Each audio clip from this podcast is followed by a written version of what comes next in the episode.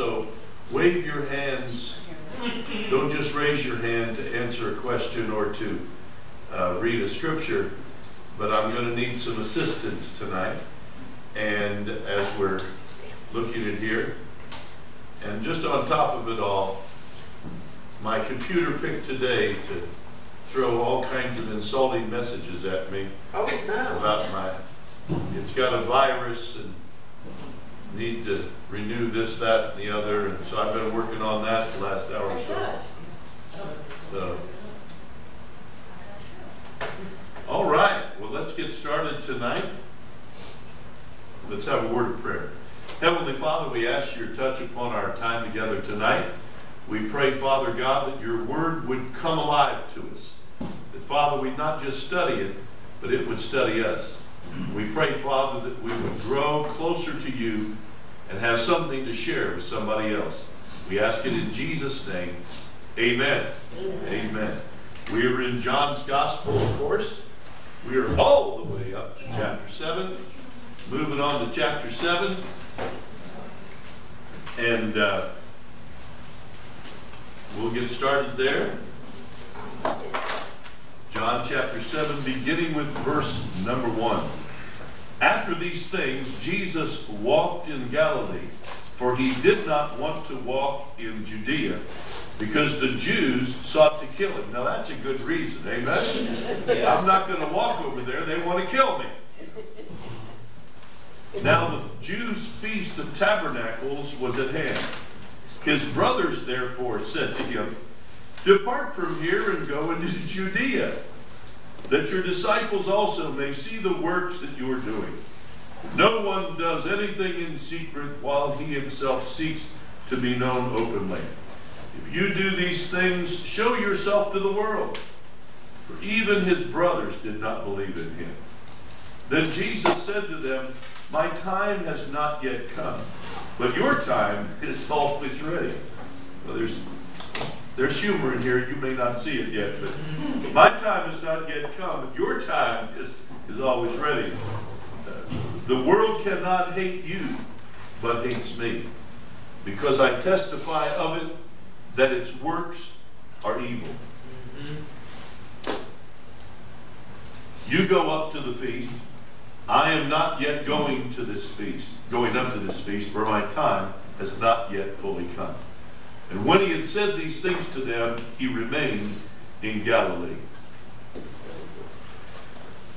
Any of you ever have any problems with siblings? Do we have to go there? No, we don't. Just, just leave it alone. You know, Yeah. We can do a whole. sibling rivalry. I can't even imagine what it was like growing up in Jesus' house and uh, uh, Mary tried to keep peace between You love your brother. Yeah, you like your brother best, you know. Uh, he traveled all the way to Bethlehem to have him, you know. Uh, I need somebody to read uh, Matthew, what is that? Matthew 13, 53 to 58. Okay, Marcia, well, thank you, Marcia, for waiting. I haven't gotten it. Matthew 13, 53 to 58. Now it came to pass when Jesus had finished these parables that he departed from there.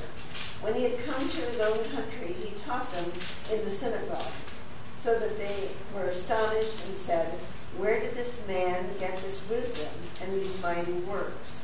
Is this not the carpenter's son? Is not his mother called Mary?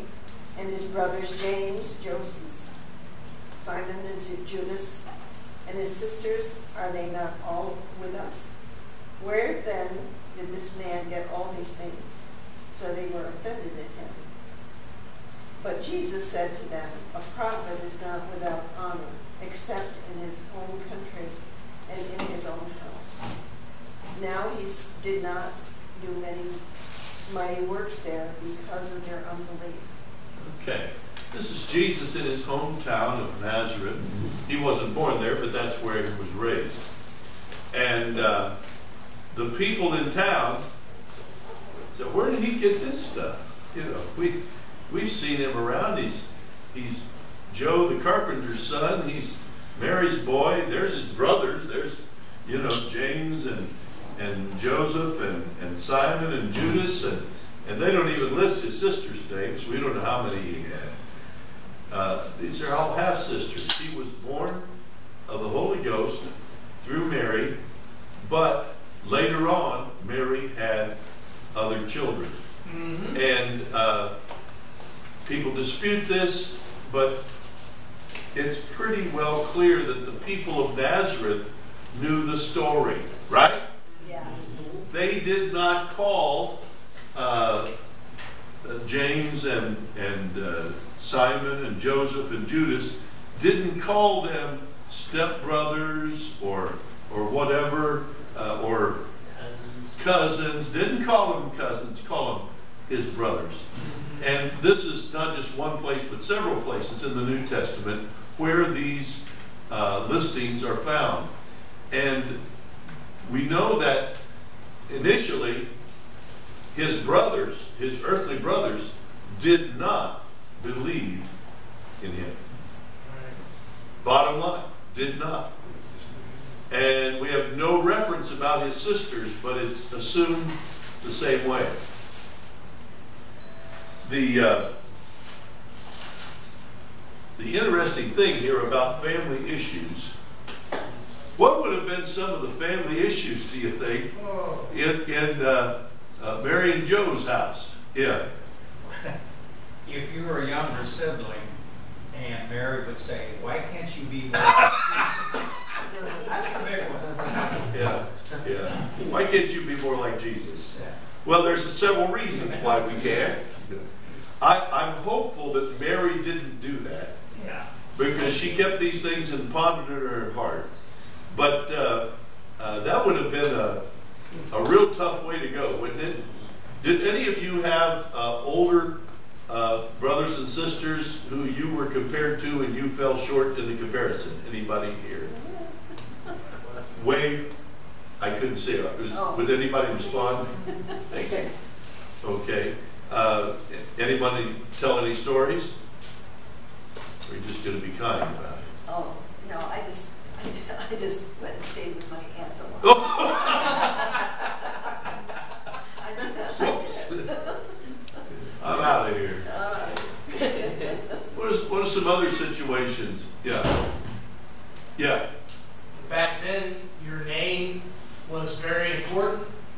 Jesus wasn't necessarily given the family name a lot of pride back then. He was either a kook or a false prophet, you know, and Yeah. so I'm sure the rest of the family wasn't happy about that. Yeah, because uh, we find that one of his brothers is named Joseph or Joseph. So not the not the next oldest, but down the line they brought Joe's name back into into the picture. So here you have uh, James and Joseph and Simon and Judas, all good old Hebrew names. Jesus, not so much. Yeshua, uh, the uh, you know it just kind of sticks out there. And the more his fame grew probably the worse it got in nazareth. Mm-hmm. uh, we remember one time when jesus went to uh, minister in the synagogue in his hometown and they wanted to take him and throw him off the precipice of the hill. And uh, he walked through their midst because it wasn't his time yet.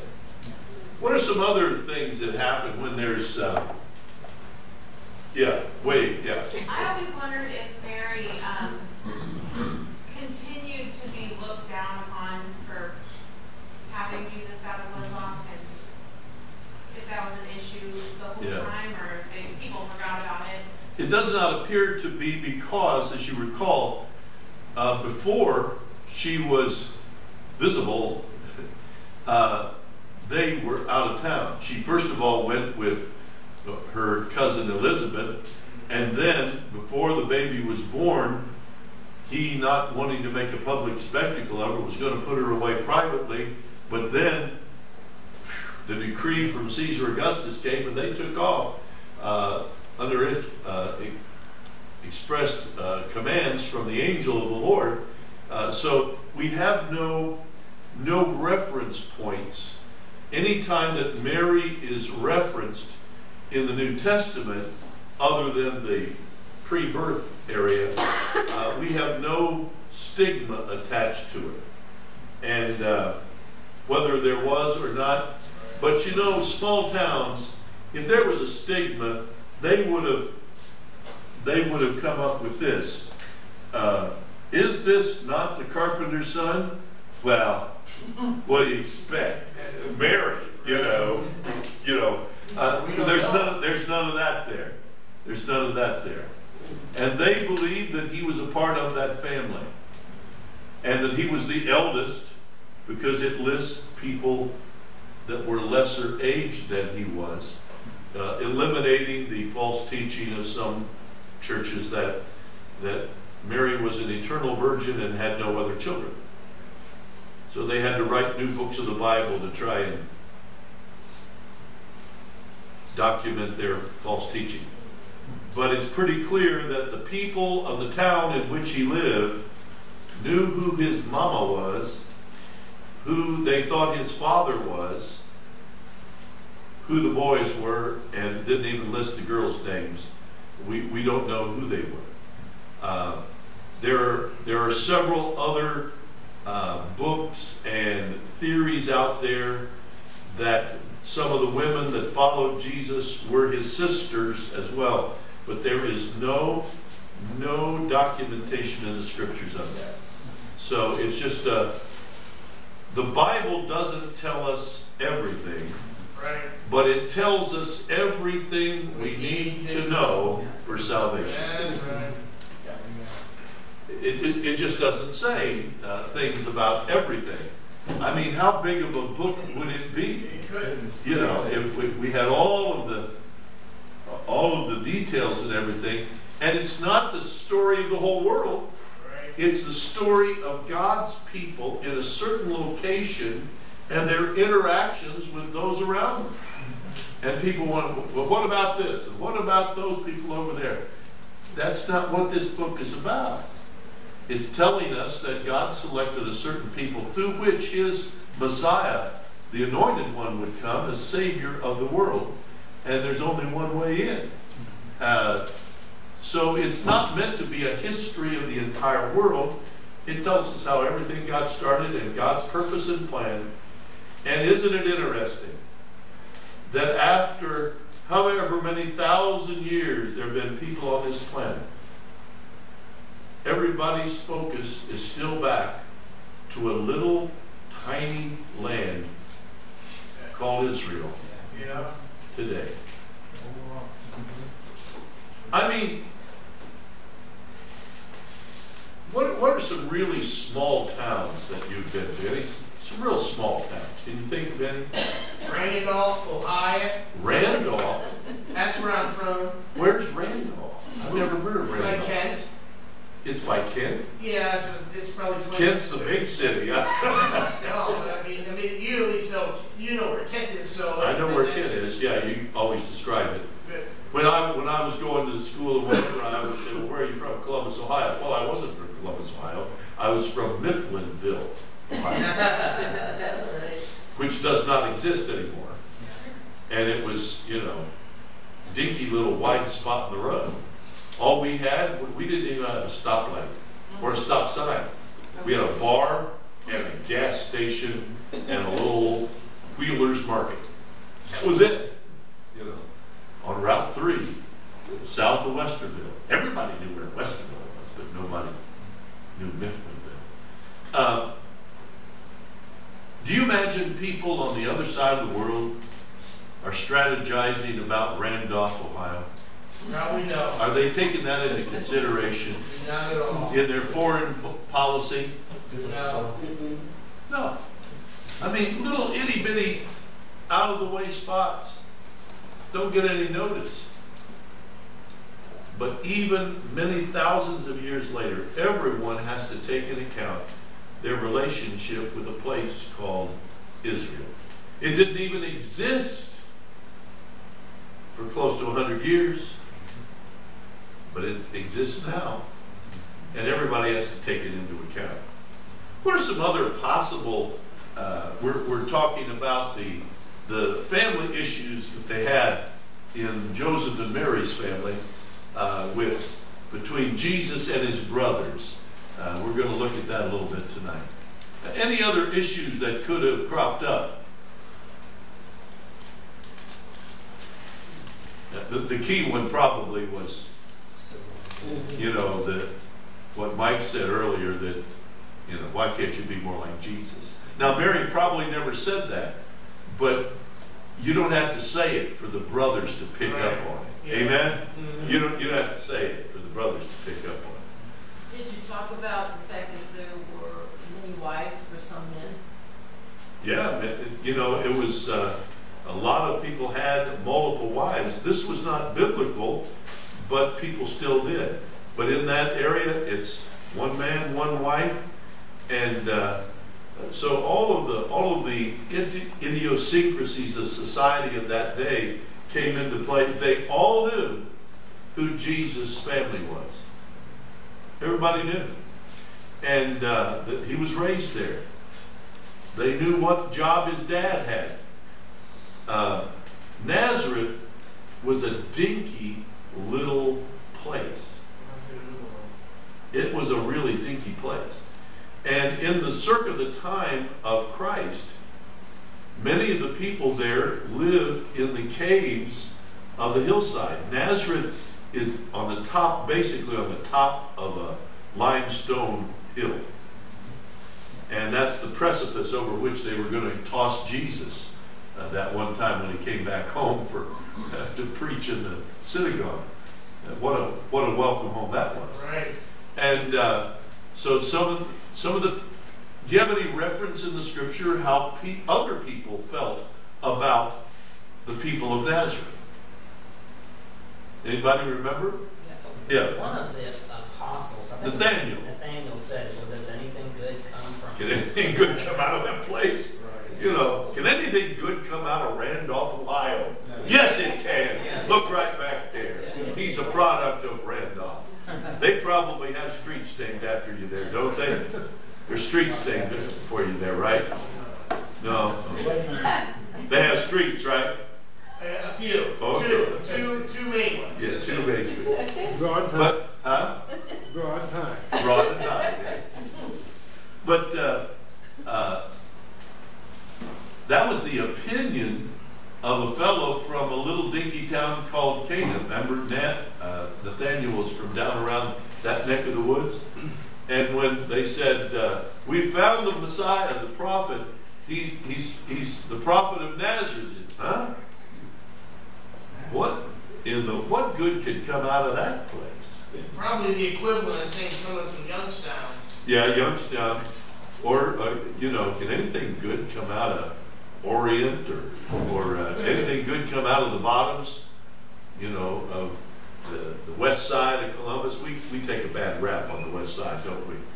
Yes, we do. The only thing I knew about the west side when we were growing up was they had some kind of mental. Yeah, the mental fa- facility was here. yes. And there were threats. I, I just must admit, there were threats that if, if we didn't shape up, they were going to drop us off at the west side to the loony bin. The biggest. I, I, you know, that was all I knew about the west side. I had relatives who lived here, which kind of belonged to that whole strata.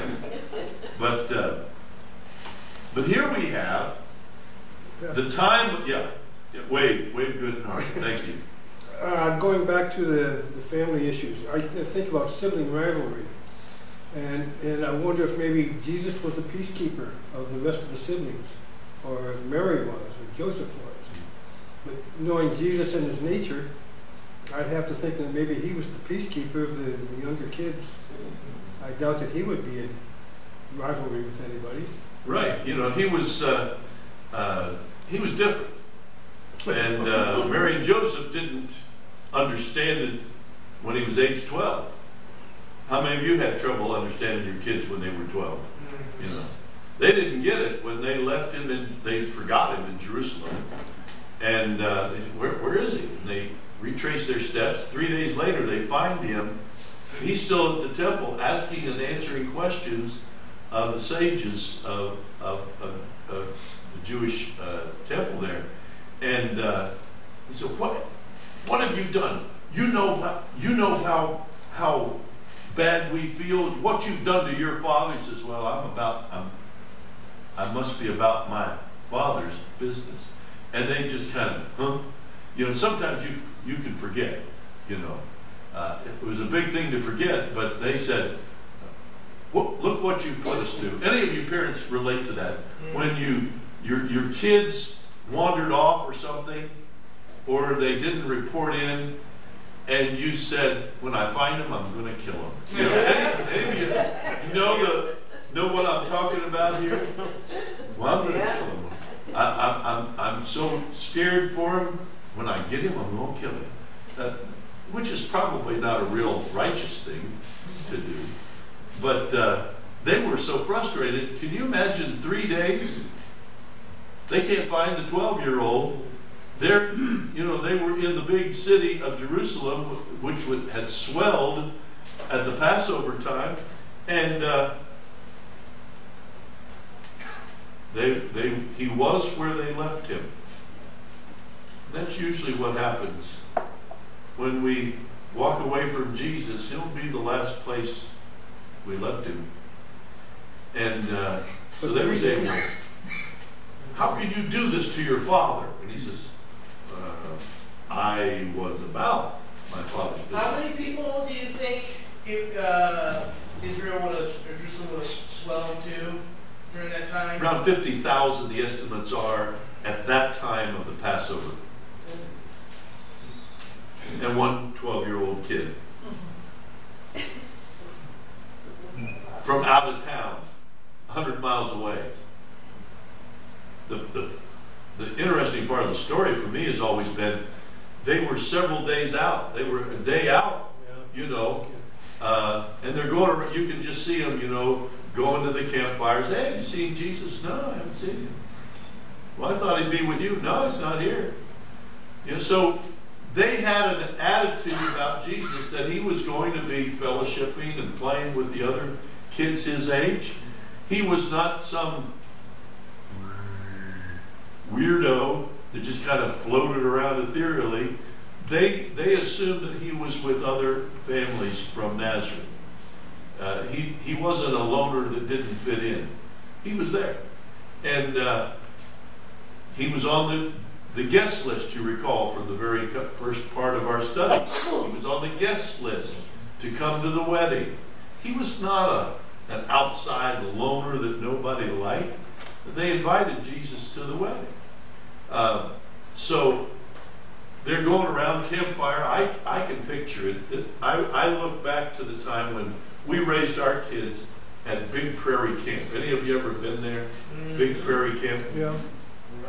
And it, it was not big, nor was it a prairie, but it was our camp, and it was great. It was awesome. And we would set up different camping areas. Uh, and of an evening, one of the big things the evangelists would do, they'd go from campsite to campsite and have some fellowship, and they'd bring out some snacks and s'mores and and uh, hobo pies and whatever. And the evangelists thought it was the greatest thing on the planet. And so we never really were concerned about our kids up at Big Prairie. We knew they were somewhere on the grounds. And uh, we'd take a tour of an evening and try and locate my, my, my family. Yeah. That's like Camp Sychar now. Yeah. We're just yeah. like Camden Abbey Road. Yeah, they're, they're all over the place. Yeah. You know, where where you go, I'm over here with so and so.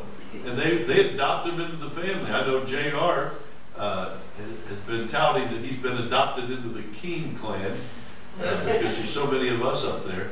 And uh, so he's, he's taken that seriously. But uh, that was the kind of the camaraderie of all the people that came down for the feast down to Jerusalem, 100 miles away. They had to camp out on the way back. And of an evening, Mary said, Joseph, if you seen Jesus?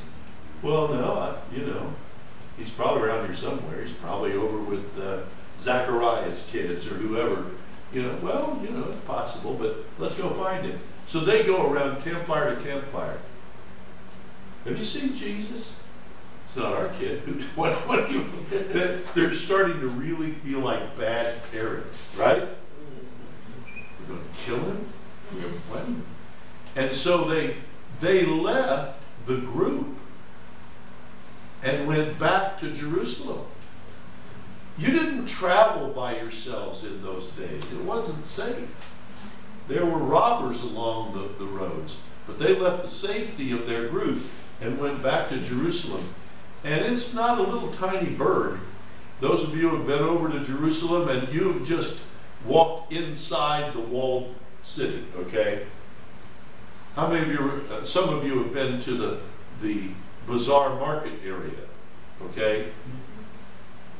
Is that unbelievable or what?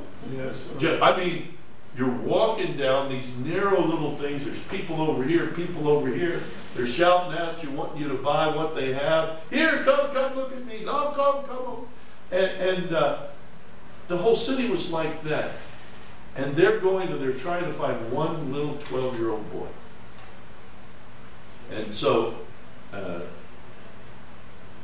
he, he was a, a unique child and yet not a strange child. You know, understand what I'm trying to get at? You know, it wasn't that he was just kind of floating around doing miracles as a kid. You know, that's mythology. That's not Bible. The Bible. What does the Bible tell us his first miracle was? Wedding. The wedding at Cana of Galilee. And uh, so we have all of this, all of this family issues going on. And what does the scripture that we read at the beginning tell us about his brother's attitude? They were all younger brothers because he was the eldest. They were all younger brothers. And what does it tell us about their attitude toward Jesus? They didn't believe him. A hoax.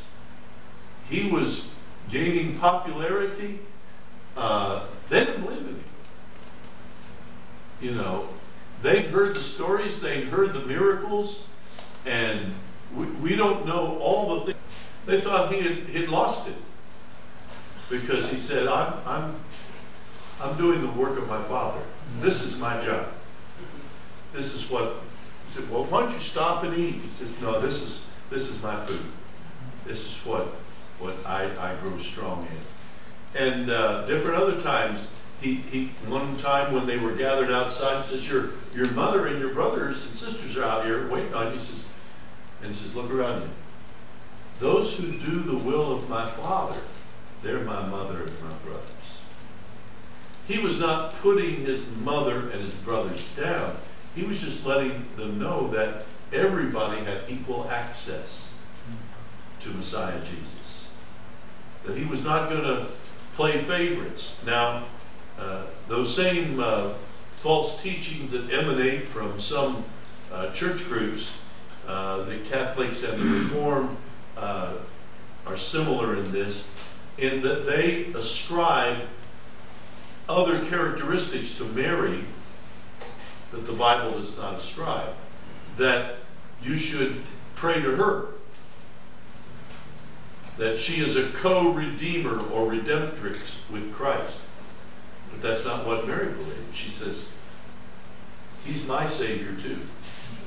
He's my Savior too. And uh, so there's all kinds of family issues going on here.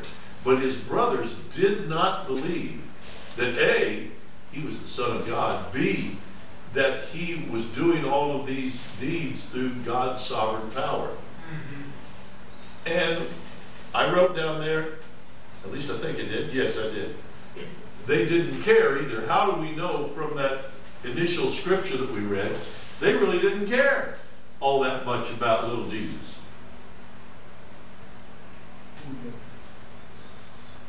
Huh? Who didn't care? His brothers. Oh, brothers. They didn't care. Because what they tell him to do. Remember? I mean, it's only been a few minutes ago. You know, memory lapses and all that aside, but ju- it was a few minutes ago back there in uh, let me, here, let let me take you back. Uh, uh, it- It was in uh, John chapter seven, that's where we are, okay. Judea, And, uh. And, and, and uh, his brother, verse 3, go back to verse 3 of chapter 7. His brothers, therefore, said to him, Depart from here and go into Judea, that your disciples also may see the works that you are doing. For no one does anything in secret while he himself seeks to be known openly. If you do these things, show yourself to the world. For even his brothers did not believe in him. Right before that, it said, after these things, in verse 1, after these things, Jesus walked in Galilee, for he did not want to walk in Judea. Why? Because the Jews were Some kill him. to kill him. Kill him. The Jews wanted to kill him.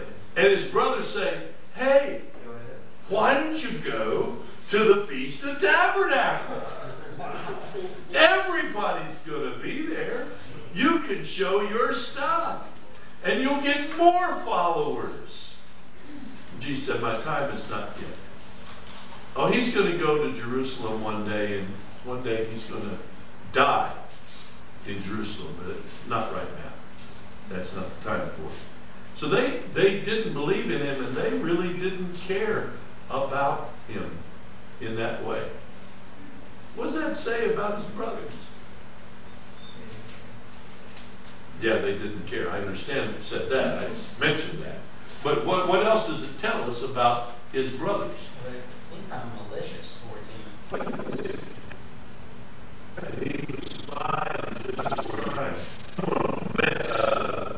So the issue is not that, that Jesus, why did he do that to his parents? Why did his parents forget about it? Have you ever, for- yeah, But we thank you. also, we also. Wave know- that hand, I can't, still can't see. right. We also know that it has to be that way because Jesus is God. Jesus is perfectly morally good, and, and it would be a sin to be disobedient to your parents. Mhm. And so it, we, we know for a fact that however we read this passage, it can't be read that Jesus took off on his own and basically told his parents to pound salt. Like, there can't be Yeah. the interpretation based on his nature. Because uh, who was it that wrote those things about honoring your father and mother, Right. days honored? I know. He did! Yeah, And honestly, like, I'm responsible for my twelve-year-old. yeah, yeah. My twelve-year-old is not responsible for, you know, make sure you're, I mean, you tell them that, but the onus is with me. yeah. How many of you have ever forgotten a kid someplace? Anybody? I admit it. Yeah, I, I told, I know I've told the story, but it's, it's a different crowd. So, uh, my first church was uh, Sugar Tree Ridge, United Methodist Church, and right across the street was the parsonage. And I had just come home after Sunday night service. I turned all the lights out, locked the doors, came in. Uh, we were going to get something to eat. It's always a priority. Uh, going to get something to eat, and the phone rings. And says, Pastor, this is this is Kipper. I says, Oh, Kipper, uh, what can I do for you? He says, uh, uh, We can't find our son. We may have left him at church. He was asleep. And we got to talking with people. Would you go over and check? And I said, I'll go over and check. So I went, got, got ready, went across the street, opened the, the old church doors and went in, turned the lights on in there on the back pew. Just sleeping soundly is their little son. He's probably like one or two. And uh, so I, I scooped him up and took him back over to the parsonage and I called him back. He's here. Man, he never woke up. I don't know if they ever told him. I really don't know. How do you break the news? Well, we were all the way home, 20 miles away, and uh, forgot you. They only had one kid. Oh, how do you do that? Well, they did.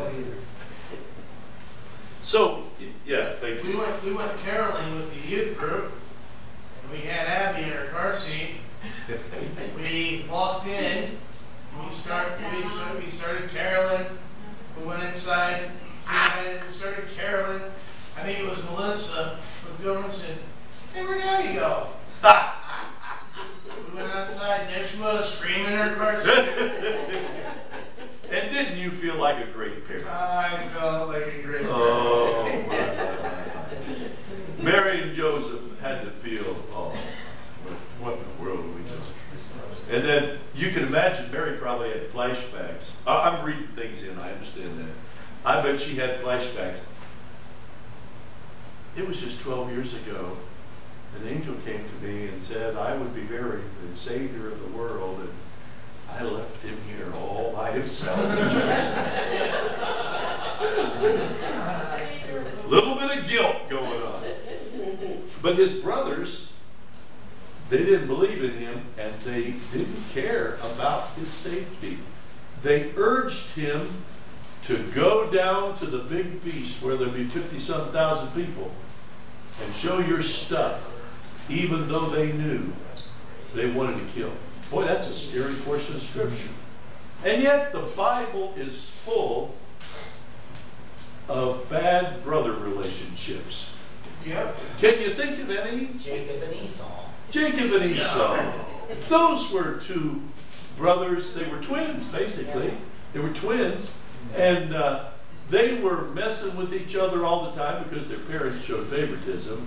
The father favored the older one, and he was older by like one second. And the mother favored the younger one. And it, it was a it was a messed up uh, messed up home situation. And so you have what, what does uh, Jacob do uh, to get back at his brother? Anybody remember? Well, he tr- tricked him into giving him his birthright.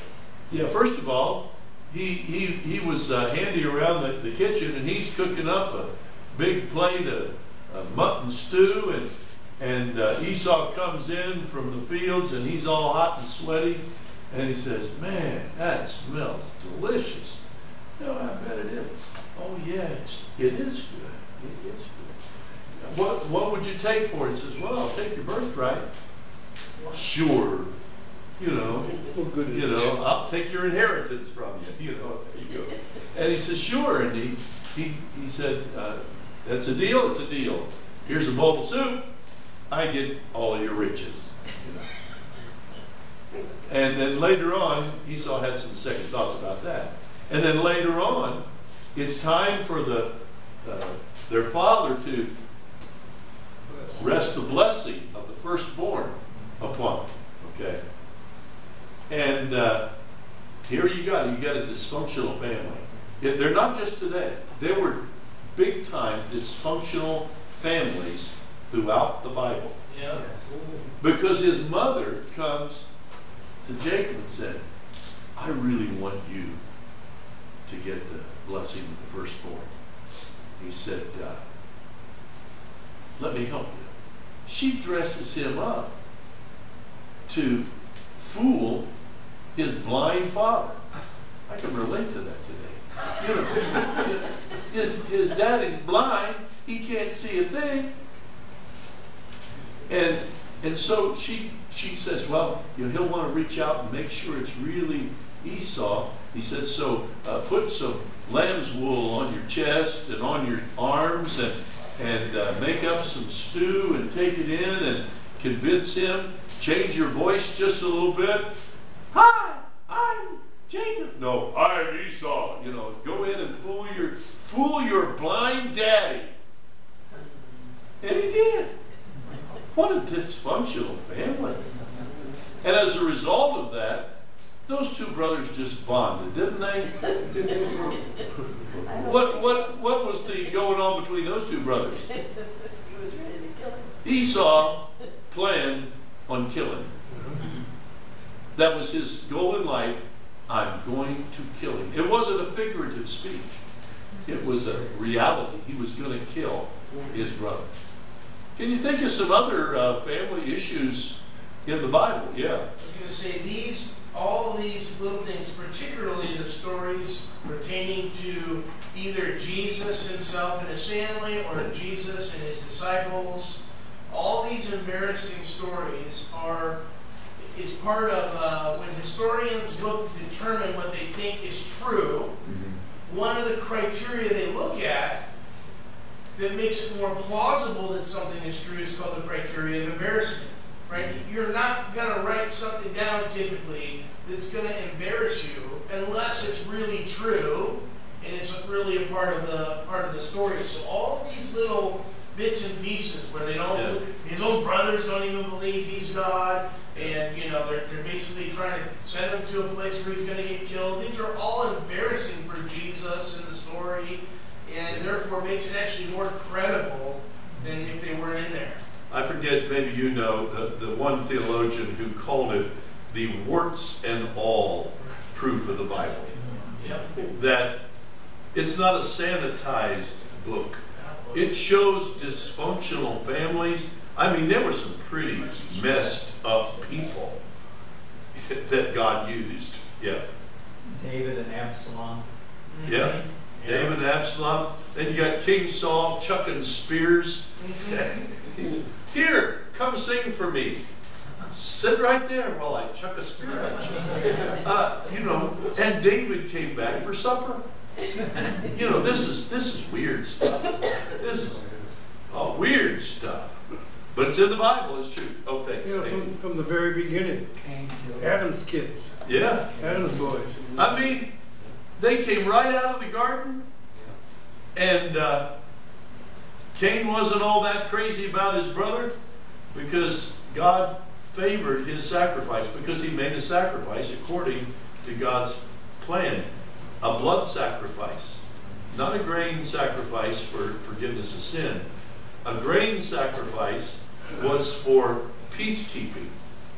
But we don't need peace with God, we need the peace of God through being made right, through a sacrifice, a blood offering, a, a trespass offering. So uh, they get together, and Cain's upset because God received the sacrifice of Abel. And they're out in the field, and tell me what happened to them, these loving brothers. We don't know how Cain killed Abel. We do not know. People, some people say, assume a rock. Some people assume he strangled him. Some that he beat him with a rod, shoved him off a cliff. We don't know. But he killed his own brother. Killed him dead, then lied about it to God. Not a, not a good career choice.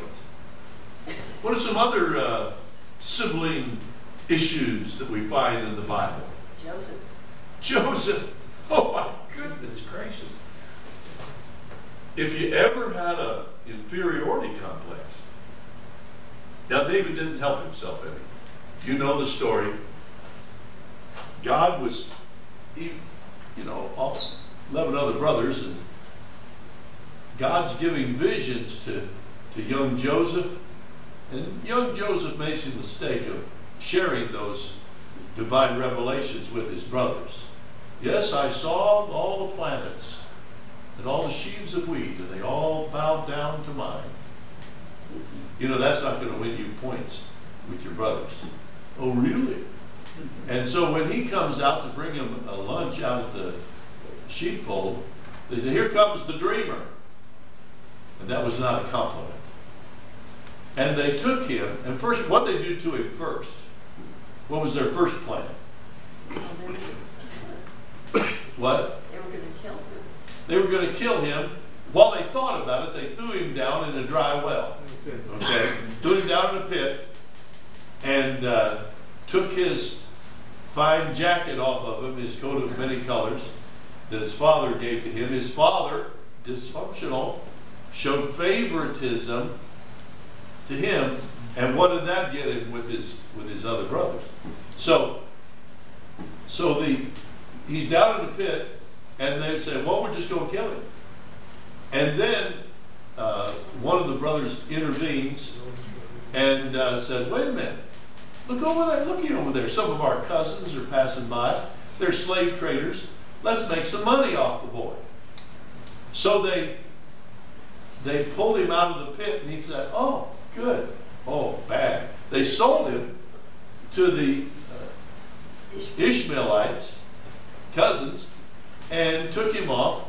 And then they continued to lie to their father. What? How they lied to their father? They dipped his coat in blood. Yeah, they took it, killed a, killed a goat, dipped his, says, look what happened to your favorite son. Oh, my boy, my boy. And they let him believe it for years. Now that's a one messed up family. It's not just one brother wanted to do you in, but all of them wanted to do him in. One of my favorite portions of the of that story is when they come back to Egypt years later, and they don't know, they don't know that Joseph is is standing in front of them. And he says, "Do you have any other brothers?" Well, we had one. He died. Oh, really? we have a younger brother. Well, bring him in. I'd like to talk to him. And uh, the, the the stories of that just amazing. But can you imagine what was going through the other brothers' heads when Joseph stood before them and said, "I am your brother, Joseph." What might be going through your head if you sold him into slavery and, and threat- threw him down and tried to kill him and everything? What might be floating through your mind? Run, I'm going. Uh-oh. Run. Get out of town. Oh my goodness gracious. The uh, but he said, You meant it for evil. But God meant it for good. And what, what a phenomenal story. But the Bible is full of bad messages on my computer. Try that again. It's chock full of messed up families. How many of you have wondered sometimes, boy, my family's not all that great either.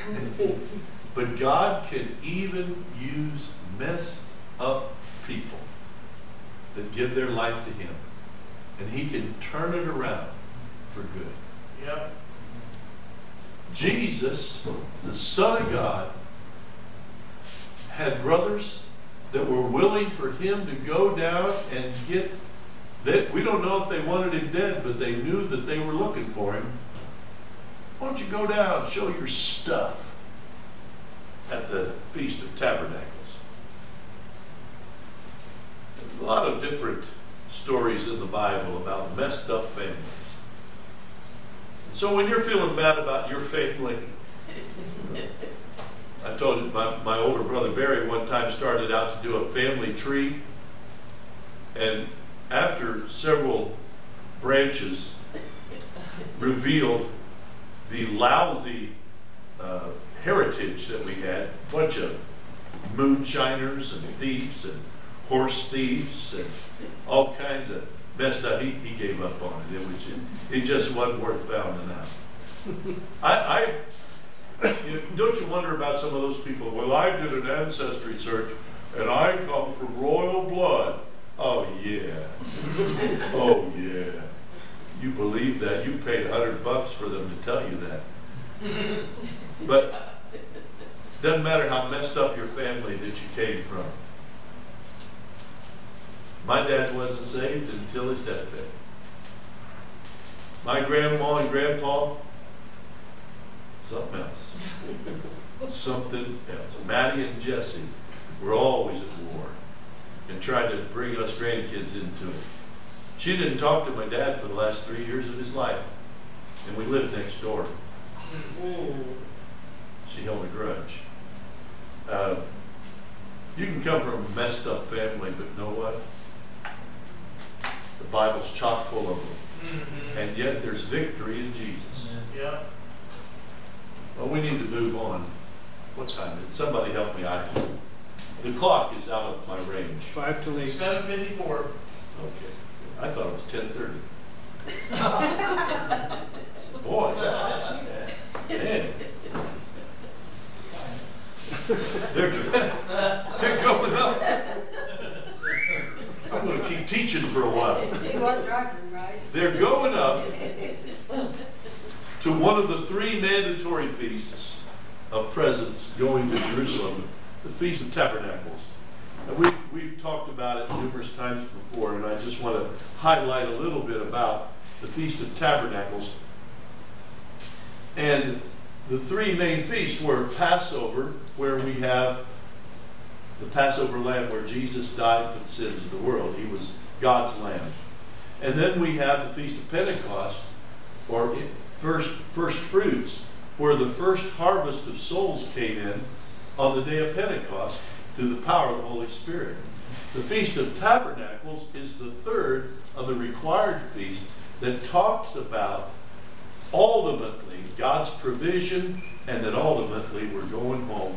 That where we are, it's just temporary. Amen? It's just temporary. Now, I had issues this morning with my computer. It took on a life of its own. And uh, I'm not a computer wizard at all. But I'd like to try and show a little snippet of a video about Sukkot, or Sukkot, uh, the Feast of Tabernacles, or the Feast of Booths.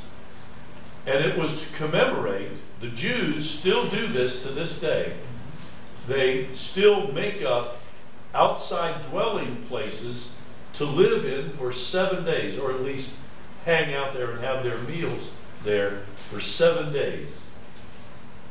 And uh, we have several references in the scripture about the Feast of Tabernacles and how that they were to commemorate the wandering of the Jewish people for 40 years in the wilderness in temporary dwellings. Now, let me do my best to find this video. And this is a messianic Jewish video I'm sure it is. Here we go. Hallelujah. It's there. Let's try this. It is prophesied when Christ comes again, we will gather at the wedding feast of the Lamb, celebrating the triumph of the Savior over all things. To be taught of this significant event and other teachings, Israel was given the Feast of Tabernacles, or Sukkot. Understanding this feast not only teaches us of the last days, leading up to the second coming, but also of the Savior's role as the light of the world, the living waters, and the King of kings. In addition to daily, weekly, and monthly worship, Israel was commanded to participate in three major feasts the Feast of Passover, the Feast of Weeks or Pentecost, and the Feast of Tabernacles or Sukkot. Occurring during fixed times at the spring, summer, and fall harvests, these feasts were meant to both remind Israel of past events and teach them of future events. Let's now look more closely at the third feast, the Feast of Tabernacles, which Josephus called the most holy and most eminent of the feasts. On the first day of the seventh month is the Feast of Trumpets, also known as Rosh Hashanah, ushering in a period of 10 days of penitence for the people to prepare for the Day of Atonement, or Yom Kippur.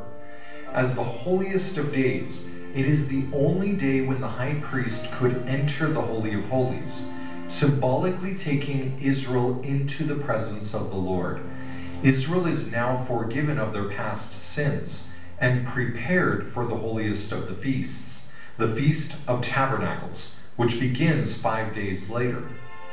The feast's connection to the final harvest of the year foreshadows the final harvest of souls at the coming of the Messiah.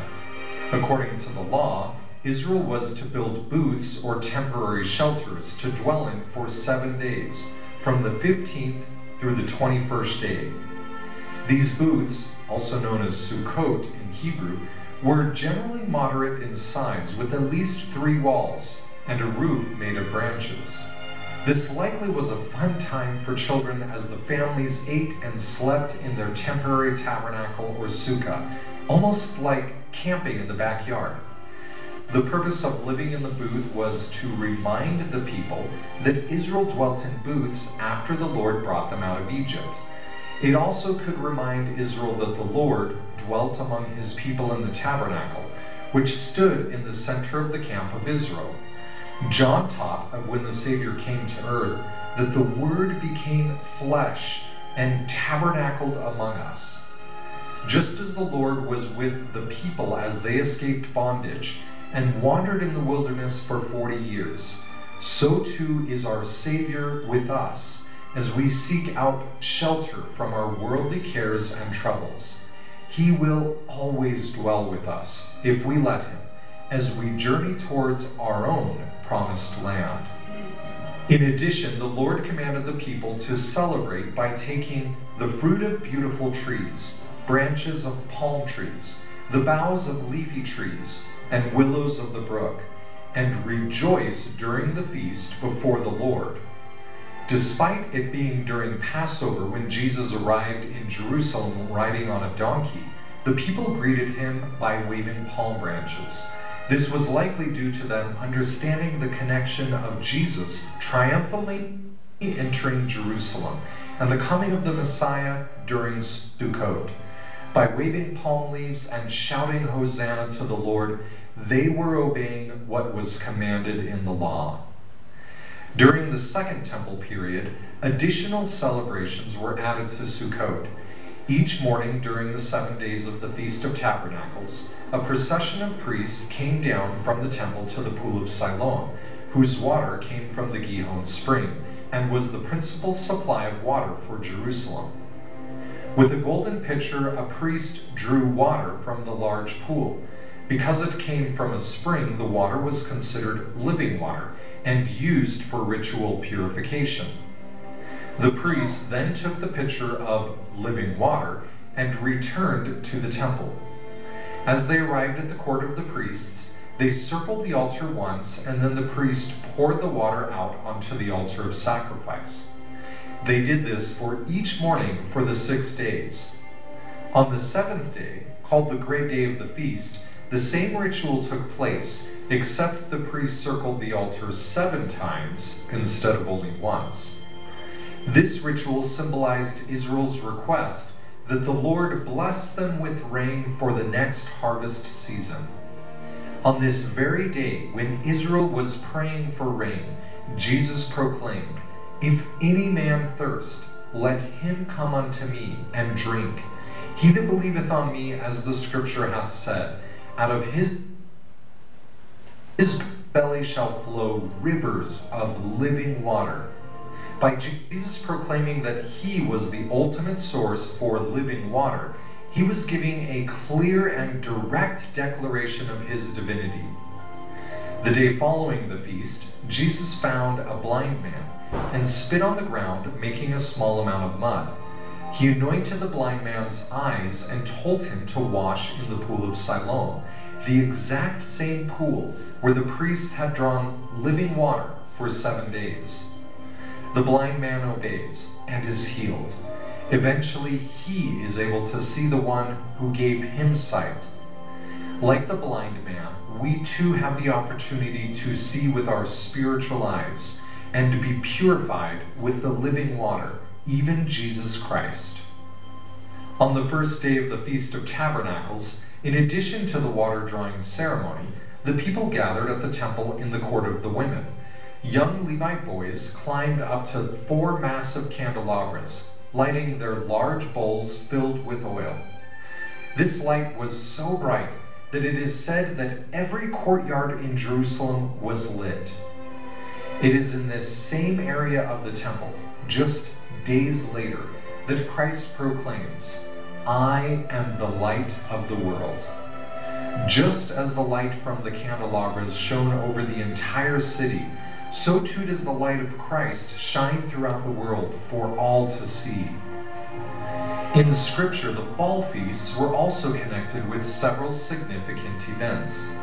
This was when traditionally kings were often anointed with oil as king of Israel. Solomon's temple was also dedicated during the feast of Sukkot, and the presence of the Lord came down to accept his temple. Significantly, it is during this season of tabernacles that we look forward to the coming of Christ as the King of Kings coming to his temples or places of worship. The prophet Zechariah declares that all nations will celebrate Sukkot when Christ returns. And it shall come to pass that everyone that is left of all the nations which came against Jerusalem shall even go up from year to year to worship the King, the Lord of hosts, and to keep the Feast of Tabernacles. The Feast of Tabernacles is a wonderful time of joyous celebration as we are now living in the last day. Praise God. Okay, uh, so the Feast of Tabernacles was to remember what had happened, but to prophesy what was going to happen. And as we we noted this before, the pouring out of the water, uh, Jesus proclaiming He is the living water, the, the the bread of life that we talked about in relationship to the various feasts, reminding us of the bread of the manna of the wilderness when they were there, God provided. We drank. It says that they drank from the. Whoops, better get it back where I'm. Whoops.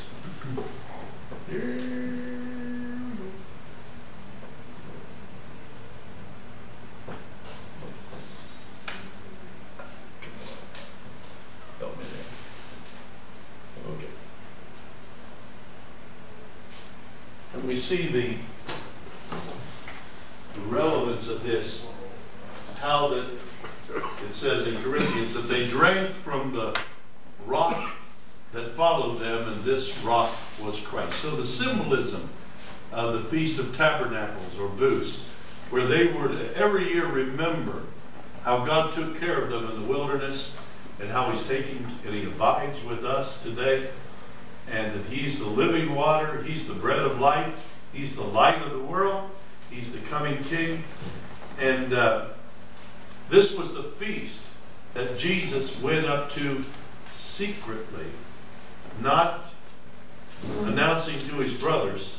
They went up and then he came secretly. And uh, we'll pick up there. But before we do there in, in verse 10 through 15, can I get some volunteers? Uh, my uh, visual abilities is fading on me here.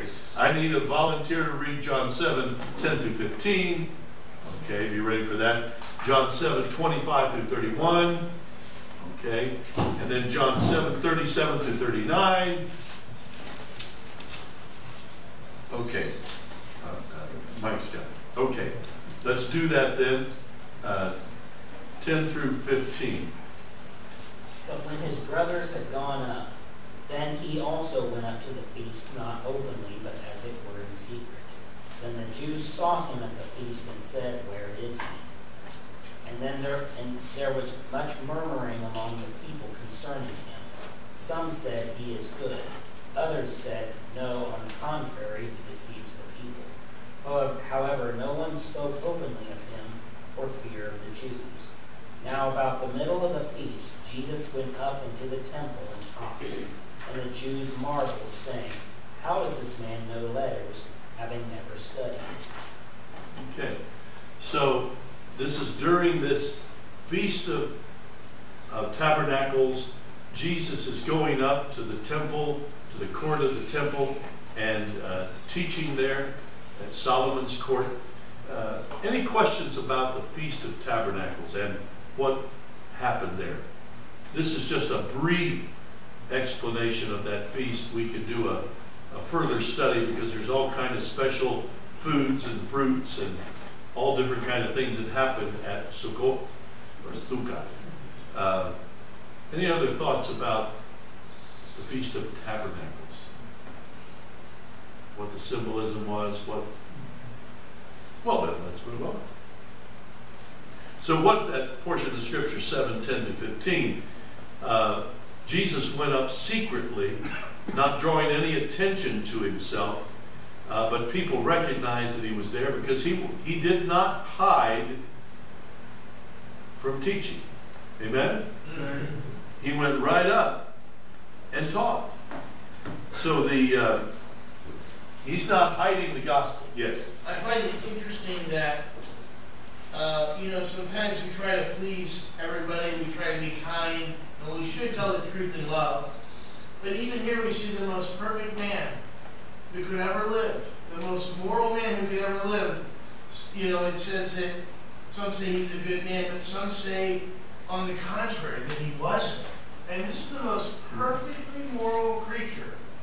And uh, so if they were saying that he was a bad man or something like that, we shouldn't, you know, as long as we know we're walking in truth, we shouldn't give that, pay that too much mind. And we were, in the morning class, we were talking about the fact that uh, fools, the, I'm having a brain freeze. Hold on a second. I'll get it. The fear of the Lord is the beginning of wisdom, the beginning of knowledge. But fools despise instruction. And they despise Jesus. He was despised and rejected of men. Yet he, he died for the sins of the whole world. If you speak what Jesus spoke, if you live what Jesus lived, there were those who will despise you. And it, this has come up uh, several times to me recently. The importance of not trying to please people. Now, don't go out and try and mess people up, but. If we're our goal is for everybody to like us, that's going to mean somebody's not going to like you, and that's the Lord, because they didn't like Jesus, and uh, we will be despised. People will hunt you down, and right now people are being hunted down in other parts of the world for following Jesus Christ. So this the perfect one, the sinless Savior, they said he's a deceiver, he's a liar, he's a fraud. John 7 25 through 31.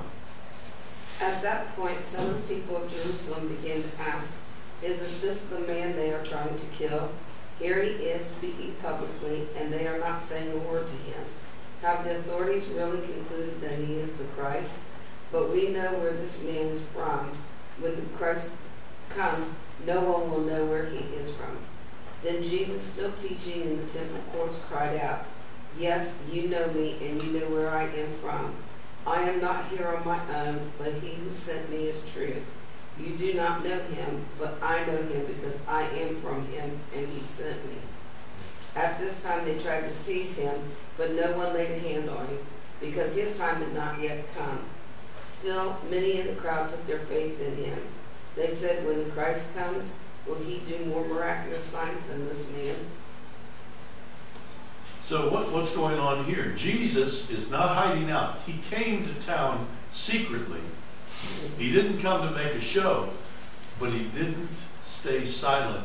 He went to the temple daily during this seven day feast. Every day, Jesus is showing up at the courtyard of the temple and he's teaching boldly. And what are some of the people? you, we bow down to your throne. And we ask you, Father, that you bless the leader of our church, Lord, which is you, but we ask you to bless the pastor. And we ask you, Lord, that you just, we ask you to bless the doctor, that if he has to go, that you bless their hands, and it's them, it's you working on them. Lord, they're just intermediate people, but you are the healer. We pray, Father, you heal lives like you did one way back. God, today as you was yesterday, as you did then, you can do it now. I believe that in every healing. I believe that in everything, Lord. What you did then, you can do now. And always get weak in the faith. Be strong in the faith in you, Father. In Jesus' name. Mm-hmm. Of course, in Jesus' name, Father, that you with the other ones in here that have prayer requests. And we ask you, Lord, just flow over their body. And that you just give them comfort and give them healing, Lord, and love. Let them feel loved. Let them feel like they know you're with them. And Lord, they, we all need to know this, Lord, that you are with us and we, we need your strength sometimes, Lord. Mm-hmm. And we pray, Father, that you just touch us in a very special way that we don't never turn away from you, but know that you're the only one that's been behind us all the time and guiding us and directing us and getting us through bad times and helping us with good times. If it wasn't for you, Lord, we'd be crushed like, we'd be just like the world. So we thank you so much. And we praise you, our Heavenly Father, and we praise you, Jesus, what you did for us, and we thank you so much, and we just know that we couldn't do something like that. And what you did was truly, truly agape love. And we thank you for that agape love, Lord, and we ask you to just pass it through this whole building. And every building right now that we worship in you, Lord, and home. In Jesus' name we pray.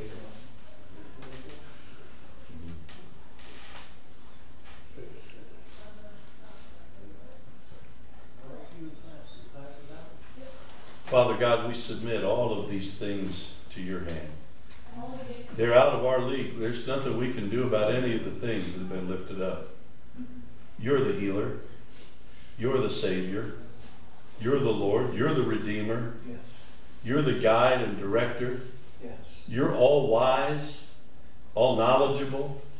You know how to guide us and direct us. And so, Father, we submit all of these requests to your hands.